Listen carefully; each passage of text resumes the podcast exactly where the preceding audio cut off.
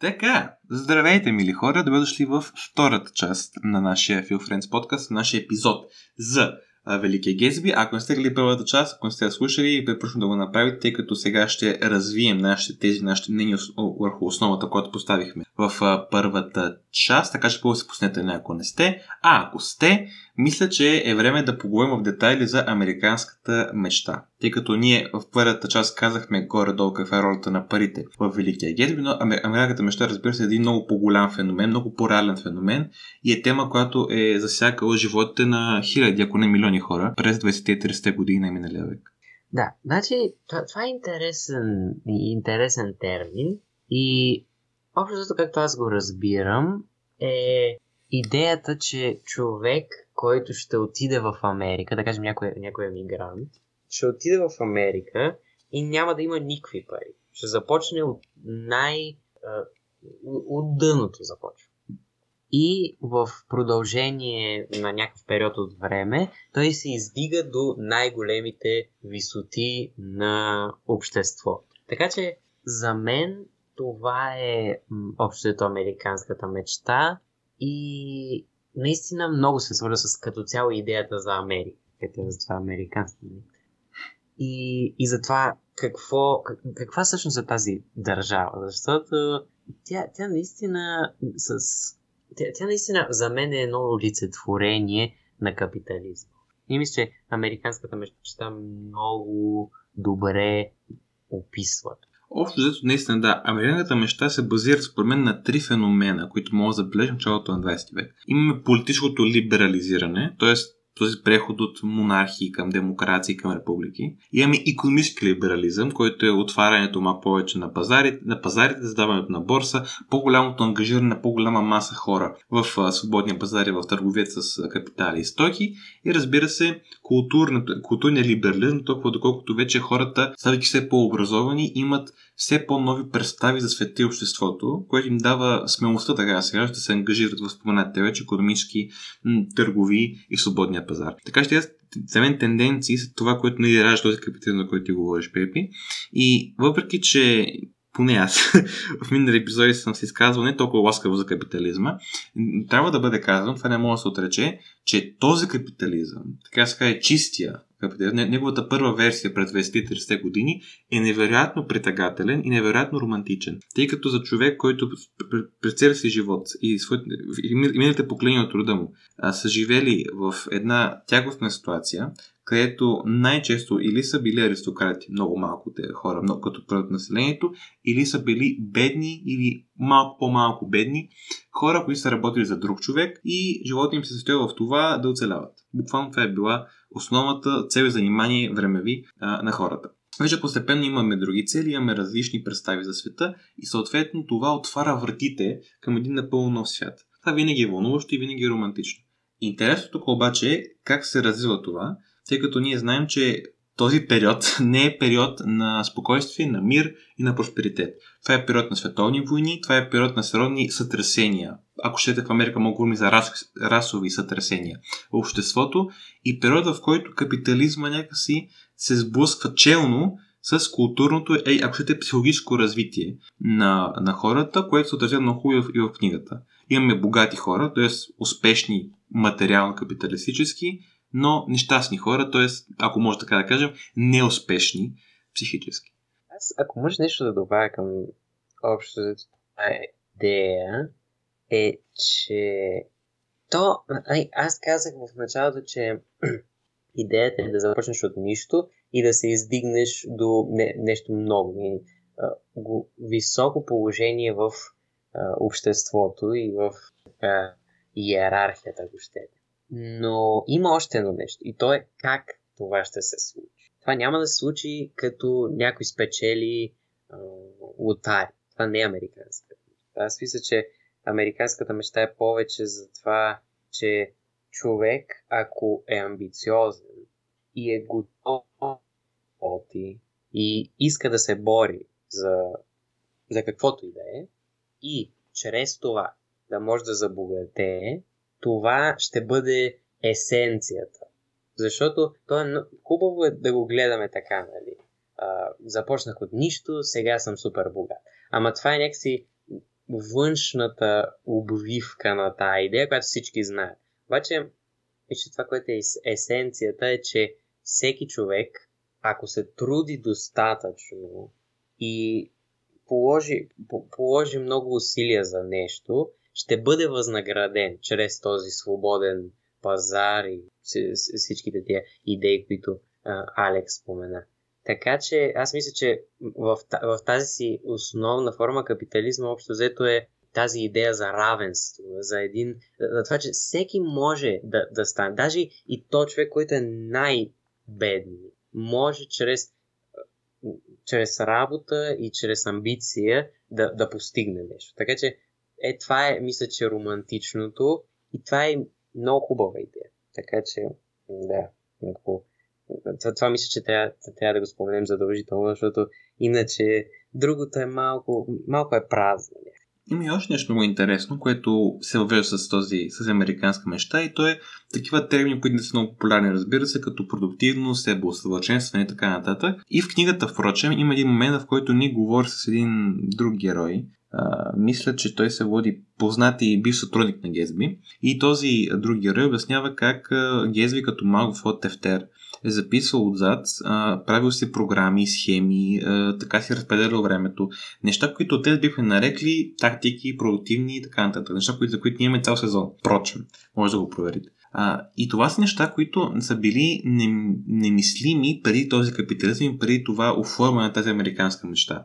Тоест забелязваме, че тази американска мечта, както ти каза Пепи, носи със себе си неизменно тази идея този преход, нали, има такава, такъв термин на английски from rags to riches, т.е. човек, който е започнал нищо, става богат и успешен, но се иска именно за да стане това и за да има тая свобода, за която ти говориш, тя именно със себе си този стремеж към себе усъвършенстване. Тоест, други думи, тази американска мечта е първия път в, аз бих казал, в историята на човечеството, в който хората целенасочено се опитват да се себе усъвършенстват смисъл на думата, който ние влагаме днес, когато говорим за продуктивност и така нататък.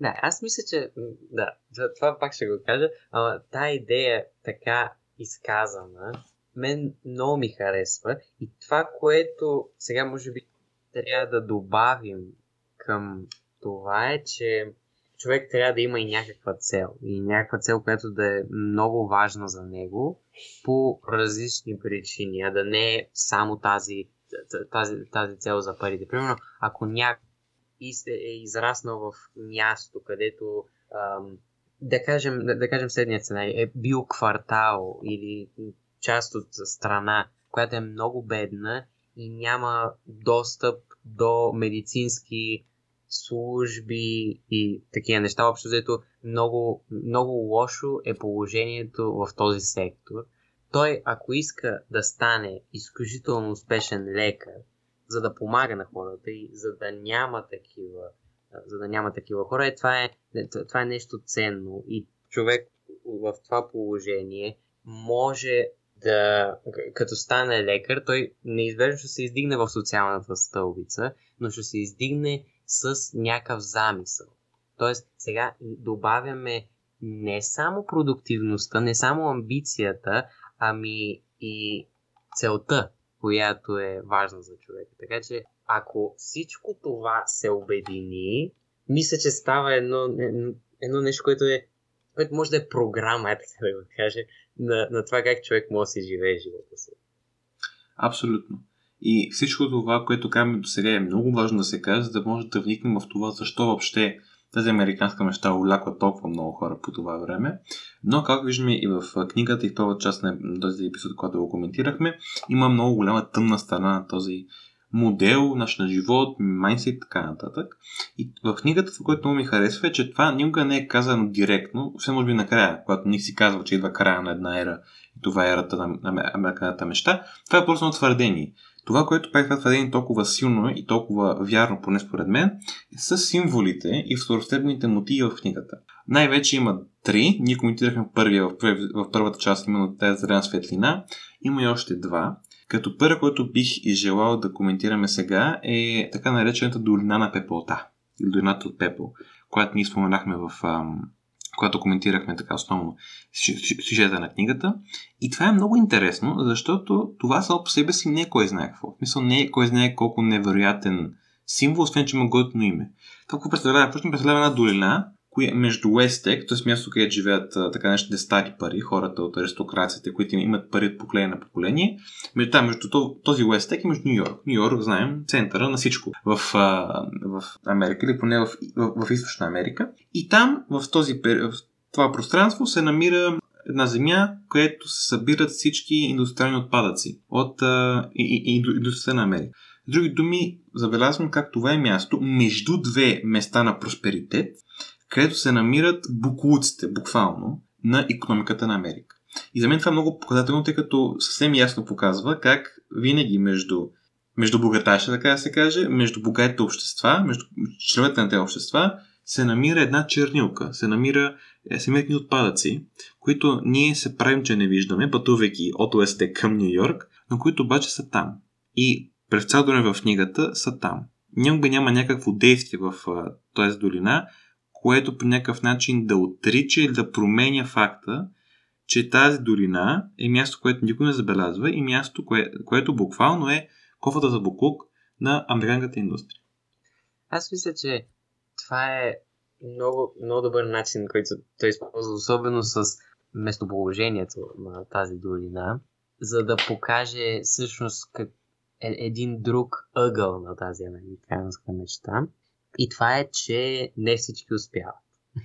И мисля, че понеже Нью Йорк може да го вземем като място, където всеки отива, всеки отива за да си опита късмета, всеки ще се пробва там да, да успее, да, да, да стане нещо. Тоест ще тръгне по пътя на американската мечта от там в, в, опита си да стигне всъщност до Уестек, т.е. До, до, до тези пари и до това род, родство на богаташи, така да се каже.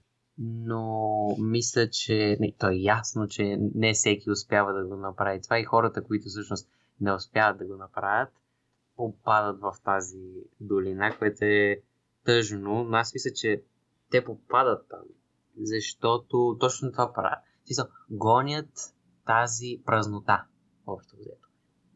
Това, което може да се случи, е едно от две. Или ще станат богати и ще живеят празен живот, но богати. Или ще останат в долината на, се, на, на пепелта и, и ще живеят един празен живот и бедни. Така че това, това, това мисля, че един проблем, който много ясно се, се, се откорява тук, че общо взето, ако тръгнеш по този път с тази нагласа, като парите за самоцел, общо взето ще живееш празен живот. И това не, и, разликата между едните и, и другите е просто чисто финансова, а не морална или, или идеологическа, въобще, защото този нали отива, има буквално, има любовница от, от там, от това място. Така че този човек отива там. В смисъл, това не е място, което той е, е казал, не, това, това място е, не е за мен, това е напълно различно от мен. Напротив, той отива там и зарязва по този начин изневеряна жена си, която седи в, не, нали, в имението, в, в, което е в Уестек. И всъщност има афера с жена от, от, от, от, от това сметище. Така че, може би така се показва също, че не са толкова различни. Не знам, да тук си си как как го прочитаме, но за мен по-скоро факта, че Том си има любовница там, показва цинизма на богато, богатите хора към хората от това смешно от тези места, които са не толкова развити, тъй като в тази динамика между Том и между Миртъл забелязваме как Том винаги е доста по-прагматичен и наистина гледа на Миртъл като на любовница и това е. Докато Миртъл е доста по-нежна и макар че се държи пак доста грубо с своя мъж, все пак си изглежда сякаш тя има по-нежни чувства към Том. Което, да, аз това го интерпретирам по този начин, че този, тази динамика между, така да се каже, богатите и бедните, показани в тази, впрочем, незаконна, не незаконна, но нали, не, не малкото неморална връзка между, между Мирта и между Том, тъй като и двамата са омъжни жени, показва как независимо, че уж американската мечта и капитализма дават равен старт на всички, всъщност има хора, които първо няма да успеят в тази американска мечта, понякога не, не заради своите неспособности, ами заради обстоятелствата. И втори има хора, които неизбежно ще бъдат бедни, тъй като за да имаш много богати, да имаш много бедни. Това поне е моето разбиране.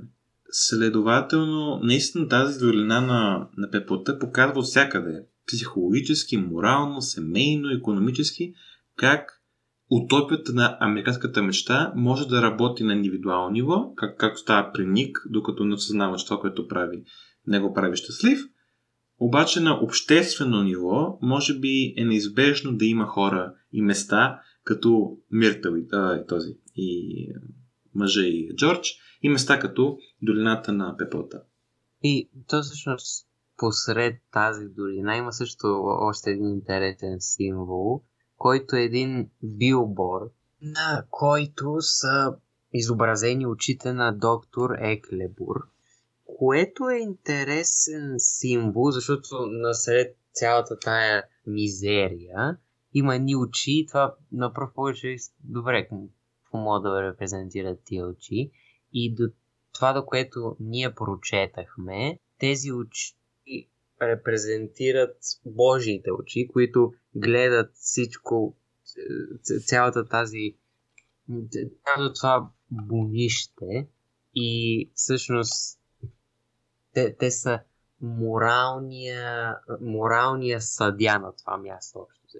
Защото това, това, което се случва е, че те стават все по в продължение на книгата все по-бледни си стават и това може би ще, ще има като замисъл за себе си именно това, че моралите в това място не са далеч на преден план и въобще никой не го връща.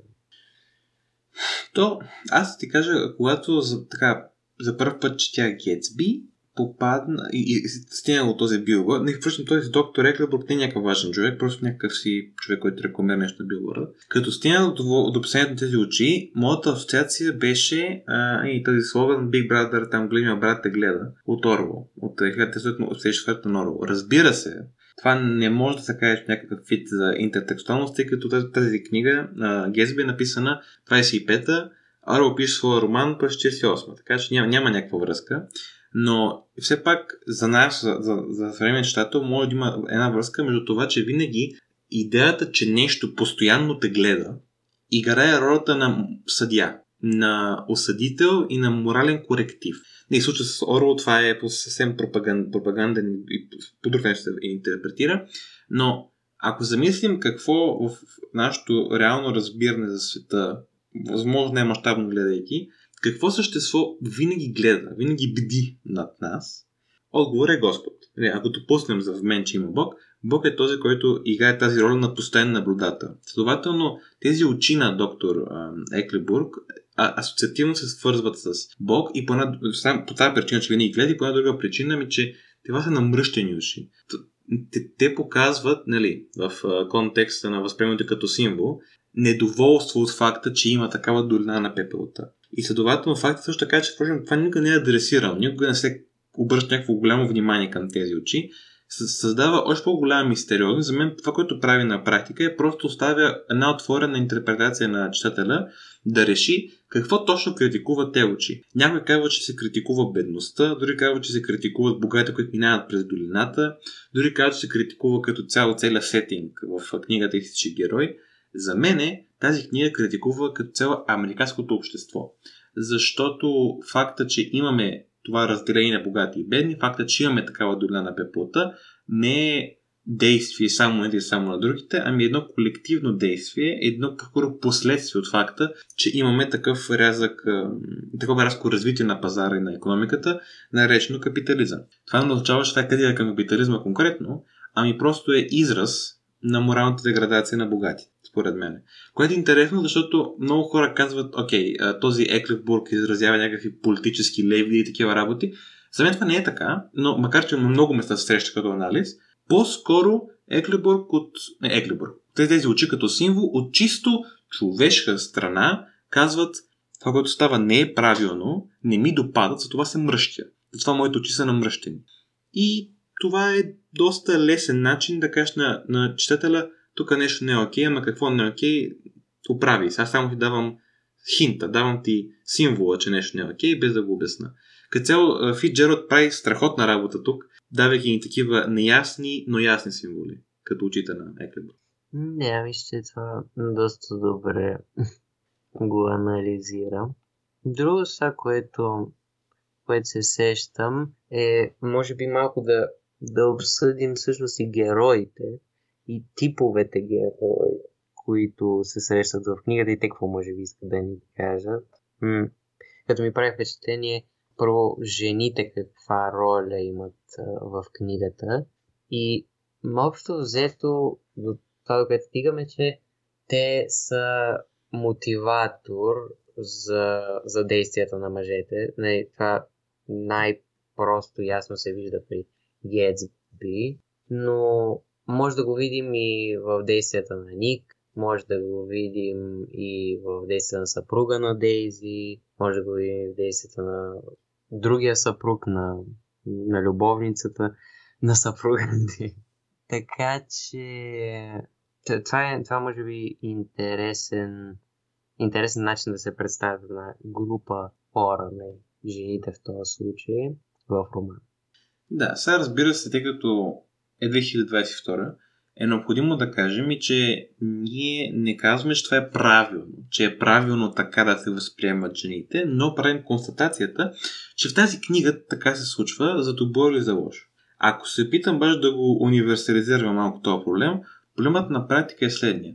Имаме Ники и Джералд, особено, а, аз по Джералд, имаме Ники Гетсби, особено Гетсби, който съвсем очевидно то, което го прави, го прави, за да постигне цел, която е свързана с друг човек, с Дейзи. Някои хора могат да то го прави за любов, добре, съгласен, но все пак любовта има съвсем човешки измерения, именно Дейзи. И Ник се в своя опит да стане богат и да се в общество, много голяма роля в играе неговата връзка с Джордан, с приятелката на Дейзи. Следователно има една ситуация, в която хора базират целия си живот и цялото си усърдие до голяма степен в това да постигнат една цел, която се изразява в друг човек, в друго същество човешко. И тук има няколко конфликтни точки.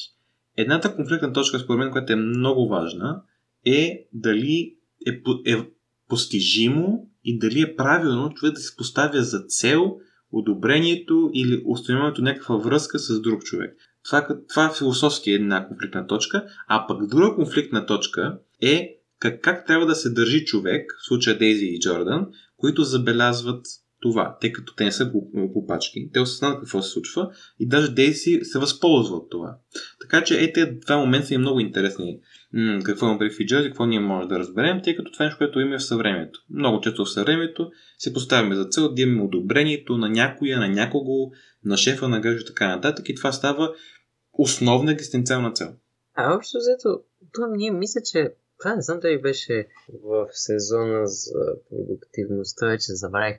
Ама тая идея мисля, че е доста, доста подобно до нещо, което сме обсъждали тогава. И то е именно, че когато човек а, си постави за цел нещо, което е извън неговия контрол, като мислите и чувствата на друг човек. Това е нещо, което е напълно извън наш контрол и то, както го виждаме тук, не свършва добре за никого това нещо.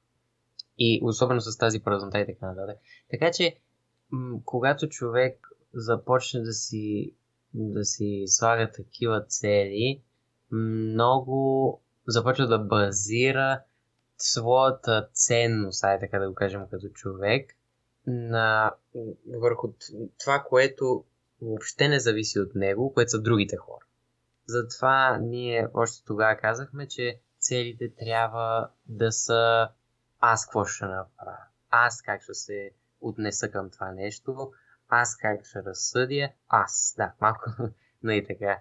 А, не, като го повтарям това аз, звучи малко странно, обаче аз мисля, че е така, така че това общо взето е основната идея за първото за философските философския спектър на този проблем. А иначе е интересно всъщност, да, какво, какво би направил човек, който осъзнава, че друг има такива има таки, така философия за живота, че иска да, да, да спечели на всяка цена неговото одобрение. Не знам, ти какво мислиш? Първо, това искам да кажа е, че е много интересно как ние наистина, аз съгласен, разбира се, че не трябва да поставяме за цел някаква емоция или някакво мнение на друг човек, но защо е интересно? Защото, защото, защото, защото трябва да го правим. Нали, според мен, ние, хората, трябва да имаме много конкретно отношение към други хора в такъв мащабен философски план. Трябва да ги приемаме като субекти, които са обекти. Какво имам в предвид? Субекти, тъй като разбира се, тези хора, другите хора, всеки човек, има своето достоинство, своите разбирания, своите виждания, своите мечти, емоции и така нататък, които ни трябва да уважаваме. И не може да ги да използваме хората като средство. Тук малко отиваме към философия Мануел Кант. Не, винаги другия човек е то сама по себе си, не е средство, не е инструмент за нас. Това е субект. Но трябва да бъде обект, толкова доколкото ние хората се стремим към неща в живота. Казано най-просто. В смисъл, всеки от нас си поставя някакви цели, си поставя някакви желания, които иска да реализира. Дали ще бъдат материални, духовни и така нататък. И в целият този момент хората се опитват да постигнат това, така се каже, интерактвайки със света. Опитвайки се да направят това, да направят това, да разберат как работи това, това и така нататък. В целият този процес, другия човек не е част от тази схема. Другия човек не е реализирането на мечта или постигането на цел, ами е друго нещо, което се опитва да направи това. В този смисъл не може да кажем, че другия човек като целите ни е субект. Субект може да бъдат, не дай си Боже, парите. Могат да бъдат моята мечта на професия. Могат да бъдат оценка, като аз искам да имам в университета. Могат, могат, могат. Другия човек, тъй като и той се стреми към подобни неща в един смисъл, той е извън тази, това уравнение. Той затова казвам, че обект, не е субект на моите цели. И за мен е поне всяко различно разбиране за човека в тези два контекста. От една страна е субект, тъй като си има своето достоинство и своите неща и ние не можем да го вземем като инструмент да го манипулираме. Едно.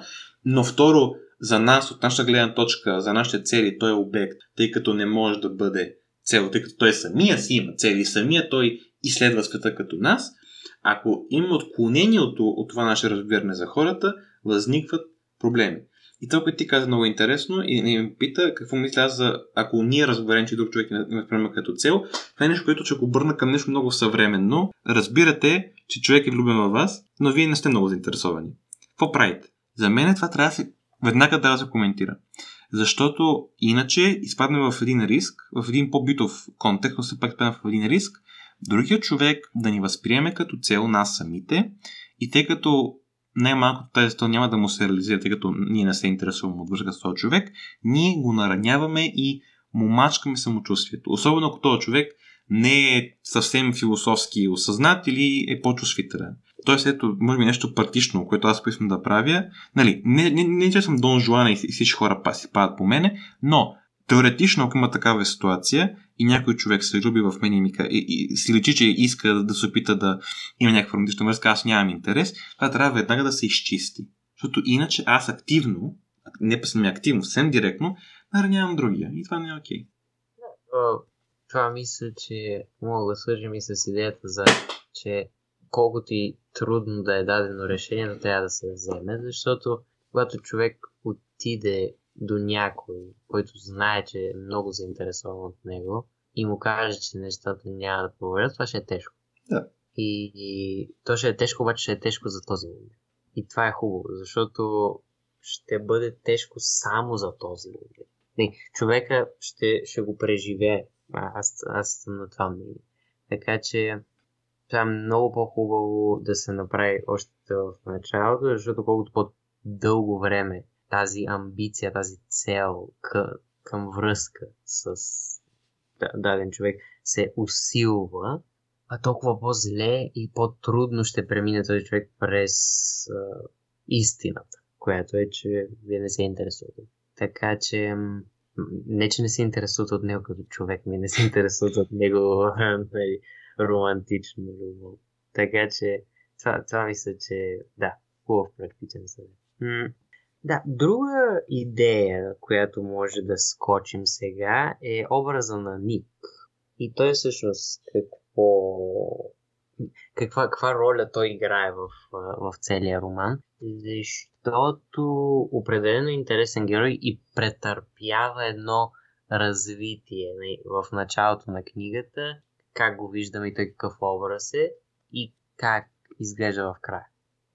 Да, да не забравяме, че Ник се поява в Уестек и там в Истек, с целта да стане това, което в края на книгата ще казва, че е морално, морална деградация и празнота. Той се опитва да стане от хората, които са реализирали своята американска мечта. И в книгата забелязваме как Ник въобще не си мисли какво е правилно и какво е не, по-скоро си мисли какво му е изгодно и какво е не. Той си мисли как може да постигне своите цели въз основа на обстоятелствата около себе си. Това не означава, че той е лош човек непременно, но не означава също така, че през цялото време той ни е моралния компас и ориентира какво, как ние по-скоро трябва да съдим тази книга и тези герои.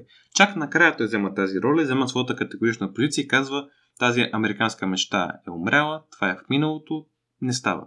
До тогава той си е на хамелеон. Гледа каква е ситуацията и се напасва, се напасва към нея.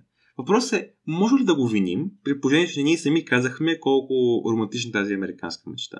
Да, е важен въпрос, защото още взето показва от какво се води човек. Защото човек като се води от чист, да кажем, че е материалист, тогава той ще иска да, да използва абсолютно всяка ситуация, ще се нагоди към тази ситуация, за да може е, тя да му донесе най-много материални облаги.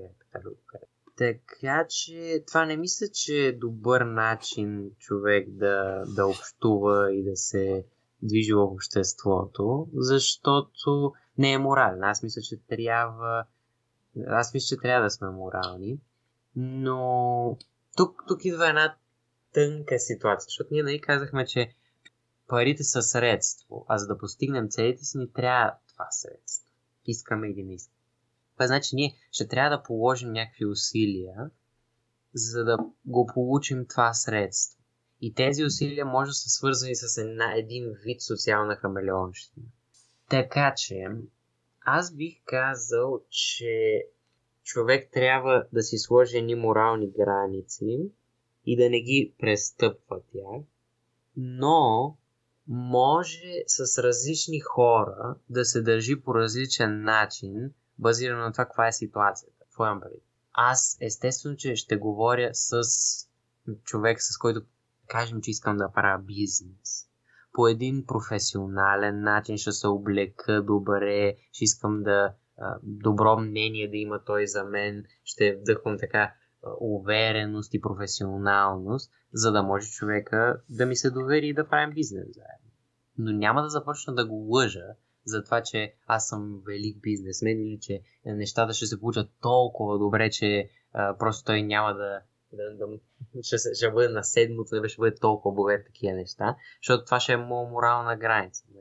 А, така че има, тази ситуация е много пипкава за мен, но мисля, че в някакви граници, тази хамелеощика, както я нарекахме сега, може да бъде, да не се противопоставя на моралността тук се отваряме една огромна тема, наистина, тема за моралността. Аз съм като цяло съгласен с тебе. То е една моя теза, която мисля, че да, сигурно съм те казвал, нали, извън, оф камера, така да се каже, че нямаме задължение да бъдем морални, но ние трябва да не бъдем неморални. Тоест, наистина, макар някой може да каже, извинявам се, да каже, че е супер алтруистично и супер морално никога да не бъдем стони хамелеони винаги да бъдем себе си и да не лъжим хората и да не ги манипулираме и такива приказки. Да, това е много морално, но в една ситуация, в която хората около нас не са винаги морални, ако ние бъдем винаги морални, това ни бъде винаги целта, ние ще бъдем на минус. Звучи тъпо, но това е реалността. Със сигурност обаче, каквото и да стане, имаме тази отговорност морална да не бъдем неморални. Примерно е това, което ти каза много хубав пример. Ако там изложим бизнесмена, ние сме неморални, защото извършваме неморален акт, който случай е подмамването измамата на човек. Добре, Обаче, да, наистина не съм длъжен и по-скоро да, не съм длъжен да лиша другия човек срещу мен от отговорността да е бдителен дали аз това, което казвам, което обаче не е лъжа, ами е мнение или начин изказване или стилистика на думите, но казвам тъй като има свой интерес. Това са неща, които в социалното общуване ги има. Така че да, наистина, не може да бъдем крайно критични към Ник. Най-малкото, че, както казахме, тази американска мечта е много претагателна. И факта, че той накрая осъзнава какво се случва и че не стига до беззаконие и не стига до грубо напреказване на някакви морални норми, означава, че Ник на практика не е нищо грешно. Той е имал един нищейски път, изминал го е и имал един извод. Това е другото, че ако се поставим ни морал, твърди морални граници от типа на аз трябва, аз не трябва никога да бъда стотен хамелеон, винаги трябва да бъда себе си през всички така нататък, това нещо, първо, че ни дава възможността да имаме пространство за действие, където ние да се научим на неща житейски, както ни го прави. Ник не е винаги морален, за да научи неща, неща за американската мечта. Така и ако имаме толкова твърди морални граници, ние неизменно ще се запитаме за какво са ни тези морални граници, щом другите хора ги няма. И тук пак отиваме този въпрос, че тези високи идеи за морал работят, когато всички ги спазваме, а това, нека не бъде това е невъзможно, поне по начина, по който обществото е работило тогава, по който работи днес.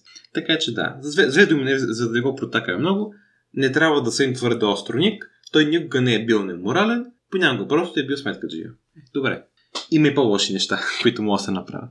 Да, и сега говорейки за Ник, може всъщност накрая да видим как, да, да спекулираме, може би, какво би се случило след като свърши книгата, след като той се отрича от а, празнотата на парите и от американската мечта в този си вид. Което, да, определено тук има тук би трябвало да има интересни начини, по които може да се развие живота, защото ако той е имал тази мечта, американската мечта, тя, тя е била разбита. Тя вече, вече не е това романтично, този романтичен идеал, към който той ще се стреми, и той знае, че тя, тя е празна. И това, това е тежко. Тежко е, когато човек а, си разбие, така да каже, представите за света и може, може да се случат до, доста различни неща от това. В смисъл, е, един възможен вариант е той да се откаже от парите като цел и да започне да прави нещо друго. Тоест, да, парите да и високата позиция в обществото да не му е цел и да се фокусира, примерно да отиде в а, родния си град, той, което го прави, и там си направи ферма или нещо такова. Тоест да стане просто един работник, е така да го кажем. Другото, което може да се случи е може да започне не да се откаже от парите като цяло, ами да се откаже от парите като самоцел и да започне да ги използва за постигането на някаква определена цел. Така че има много различни пътища, които а, Ник може да поеме и се чува според теб кой е най-вероятен. То много зависи какво е било тази американска мечта за Ник, тъй като е било, аре не просто мечта, но ако е било мечта или цел, той наистина трябва да си преориентира живота което не е лесно, което е болезно, обаче е постижимо, без сериозно натоварване емоционално на екзистенциално ниво. Ако обаче американската мечта била идеал, както ти каза, тогава става проблем, тъй като това значи, че той трябва да си промени мирогледа, светогледа за нещата, за събитията и за тенденцията в обществото, което е много по-труден и болезнен процес и за мен той вече има две основни последствия. Първото е това затваряне на Ник в своя роден град, евентуално занимай с ферма и така нататък. Въобще откъсването му от обществото в своята грандиозност, както го виждаме в Нью Йорк и в Уестек, или гняв, гняв и желание за борба с феномените, които той е забелязал, бидейки временно част от общество в Нью Йорк и Уестек. И това има в предвид опит за разпространяване на тази идея, че тази американска мечта се превърнала в груп материализъм и опит за контрадействие на съдбата на хората в долината на пепелта.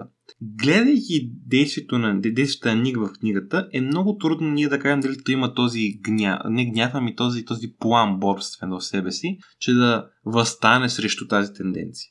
Това, което може да се каже обаче е, че каквото и да предприеме Ник, то ще е значимо, защото това ще е решението на един човек да не следва обществената тенденция което не е лесно решение. И особено не е, лес, не е лесно решение, когато тази обществена тенденция е толкова притегателна, това казваме сигурно на 29 път, а, колкото е американската, американската мечта. И какво ще направи, аз не мога да знам. Мисъл, не малкото, не, не мисля, че съм разбрал толкова добре образа на Ник, ако въобще Фиджерът е дал толкова много образа на Ник, което обаче мога да кажа, че той би трябвало да се бори срещу това, което е видял и това означава, че трябва, когато ние всички видим нещо, което ни допада в обществото, да го осъзнаем и да го приемем, че не е правилно и ние да не го практикуваме половината част от, от историята. Другата половина е да се опитаме да повлияме други хора така, за да може ачаба някога дано да прекъснем тази ниша и този феномен, който се създава. Дали ще го постигне, аз не знам, но това, което знам е, че Ник е пример, който ние трябва да следваме. Аре, може би не за капитализм за такива работи, но ако има нещо, което ни допада в обществото, такова грандиозно, трябва да минем през стъпките на Ник и след това да се борим, което не знам дали Ник ще го направи. Една, един начин, може би, за борба е да напише книга за капитализм. може би това също се направил Скот Фиджерал, така че това е интересна идея, така че ето това. Не всеки може да направи нещо. Така че това мисля, че е хубав начин да, да завършим втората част на този епизод. Аз всъщност, да, надявам се то нов формат да се хареса, така че а, ще видим, имаме надежди с. Да, защото то хората, които не, ни следват и харесват нещата, които правим, те ще ни следват и като е в две части. Идеята е хората, които ни се кефат, така да се каже, но няма много време да не ги ограничаваме с това, че една дискусия провлача на един час, те не могат да я следват. И това е на практика за, така се каже, феновете ни в кависки. нищо не се променя. Колкото, че можеш трябва да си мръднат пръста един път, за да цъкнат на, второ, на, на втори епизод в, в подкаст. Така че да, но все пак да, няма да ви хареса епизода и ние се надяваме да има резултати този, епизод, този формат, да има, да има така малко по-широка публика. А, и така, ако имате някакви впечатления, критики, фоби, каквото ви е на сърцето, може да ни пишете в нашите Instagram и Facebook, ще намерите линкове долу в описанието. Ако нямаме какво да добавим Пепи, ще пожелаем на хората да се прекарват хубаво и ще се чуем следващата събота с поредното литературно произведение. От нас за сега, чао чао! Чао чао!